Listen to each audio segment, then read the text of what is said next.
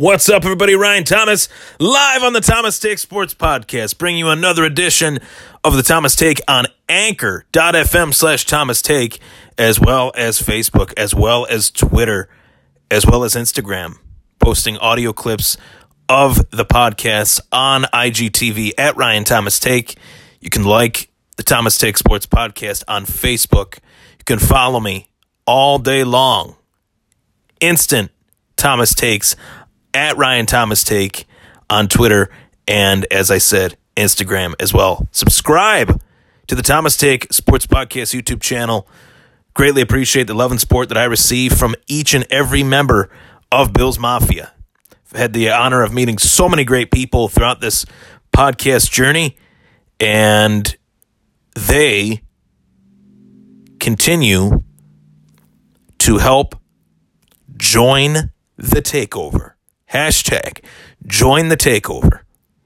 When I post this on Twitter, uh, I want people to give me their take on this topic and what they think about it. But I've really analyzed the rosters of the AFC East, the Patriots, the Jets, the Dolphins, and not much analysis needed to be thrown towards the Buffalo Bills because I know that roster like the back of my hand given all the offseason activity, I still look at the roster almost every day, print it out almost every day. Um, I am obsessed with the Buffalo Bills. It's that's a fact, or else I wouldn't have this podcast.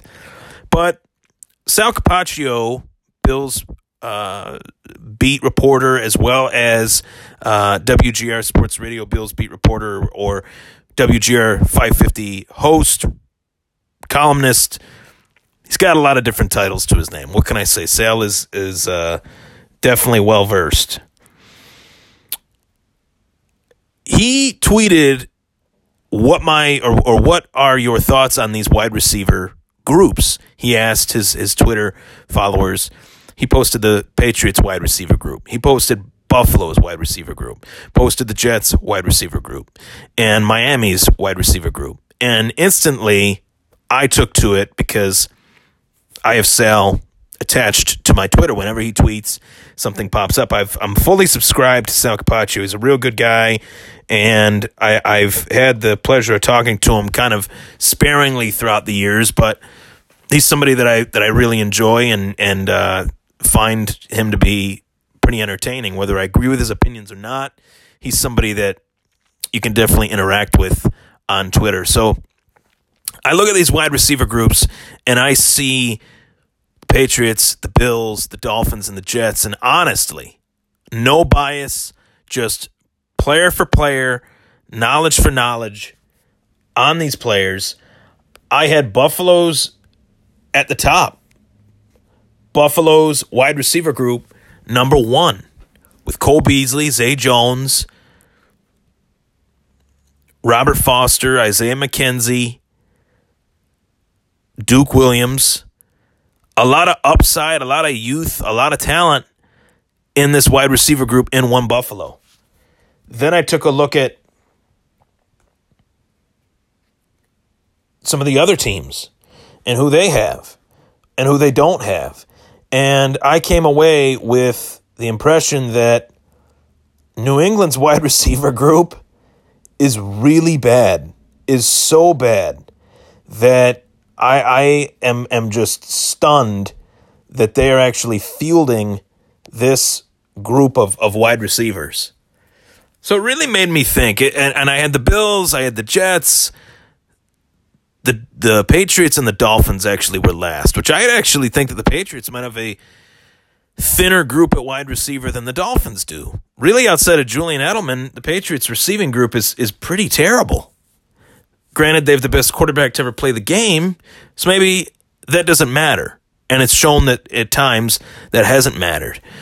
On paper, though, I like Buffalo's the most. A lot of youth, a lot of speed, some possession guys, some guys that can go up and get the ball.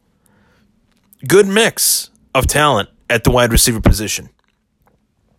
Made me question who do I think has the most likely chance of winning this AFC East division that isn't the New England Patriots, and I came away with the Buffalo Bills. And here's why.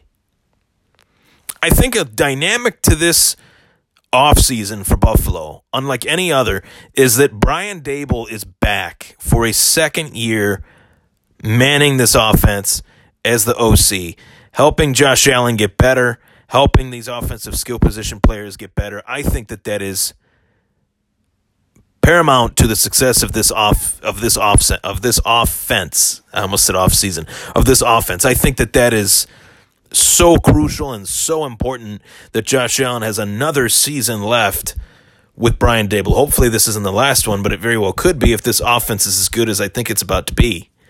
Maybe this is Brian Daboll's last season. Maybe that's why Buffalo brought in a guy like Ken Dorsey, who is known as an up and coming offensive coaching candidate. Somebody that's a quarterback's coach now, somebody that could end up being an OC in the near future in Buffalo. So he's got a close relationship with Bills head coach Sean McDermott. I think that that's huge, but there's a lot of layers to that. Brian Daboll coming in, being the offensive coordinator to Josh Allen, allows Allen to not only get better in this offense on, on this offense, but also the players around him to gel together with him. But it also allows Brian Daboll to do a lot of different things play calling wise that he couldn't necessarily do last season. Couldn't really run these reverses, couldn't really run these trick plays or bootlegs or anything like that because the offensive line wasn't there to protect the franchise's greatest investment in this century, known as Josh Allen. High praise, right? But I said it. Take it or leave it. Now, with this offense, I expect come training camp, come St. John Fisher time, come time for me to go down there and take in the practices, I expect that Josh Allen, Tre White, all these players, whether it's offense or defense, will look like a cohesive, functional unit, given that the offensive coaches are still there, given that the defensive coaches are still there. The staff remains the same. Brian Daboll on offense, Leslie Frazier on defense, with obviously Sean McDermott overseeing the defense and overseeing the offense as the head coach. Another year for the Buffalo Bills coaching staff of continuity, of pushing forward. And we've even seen in New England offensive coaches leave, come and go. Their defensive coordinator is now the head coach in Miami, Brian Flores. And you have the Jets who take the Dolphins head coach, which Buffalo should know a thing or two about him, being that they played him twice a year when the Bills take on Miami twice a year. So I think coaching wise, for the future at the very least, as long as Bill Belichick remains in the division, he's obviously the best coach because he's the best coach ever. But I like Buffalo's chances. If I'm comparing Buffalo to Miami to the Jets, which team has the best chance to take the division and win it?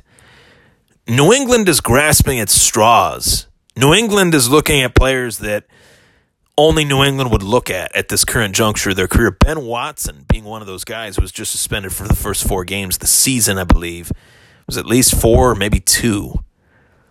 But they're grasping at straws. And the supporting cast around Tom Brady is probably as worse as it's ever been. Granted, they got N'Keal Harry from Arizona State, a receiver that, that I really like and someone that I thought would be a, a solid bet for any which team that drafts him. But at the same time, you have to say to yourself, when is the clock going to run out? When is a time going to come where this supporting cast or lack thereof is going to actually affect Tom Brady? And I don't know the answer to that, but I think it's sooner rather than later. I don't think it's sooner rather than later. I know it's sooner rather than later because of the supporting cast around Tom Brady being as as I said as worse as it's ever been.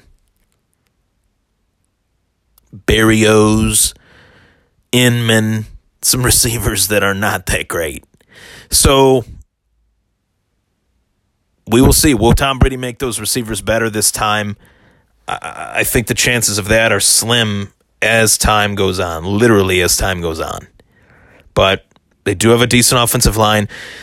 They do have a run game. But Buffalo, has a decent offensive line. Buffalo has a decent run game, and they have a quarterback that makes wide receivers better.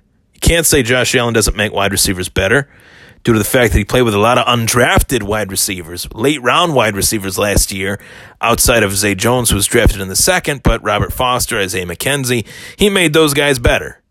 So now with John Brown, with Cole Beasley, Zay Jones, and Foster and McKenzie, Duke Williams, I like these guys. Another player that I think is really going to jump out at Buffalo as far as his performance in training camp, I'm expecting a big training camp out of him, is David Seal, David Sills of West Virginia, undrafted free agent, led the nation in touchdowns, um, and, and had a phenomenal college career. Former quarterback turned wide receiver that can get open, that can create space, physical, almost Chris Hogan esque and that's another guy that the New England Patriots lost, Chris Hogan. Chris Hogan and Rob Gronkowski. Gronkowski, obviously, to retirement, Hogan to the Carolina Panthers. But you can't tell me Buffalo is not the second best team in this division. I know the Jets had a good offseason, but the Jets, as I've talked about before on the podcast, they've good offseason. How? Le'Veon Bell, CJ Mosley? Yeah, but what else? Not much. Granted, I like the DT from Alabama.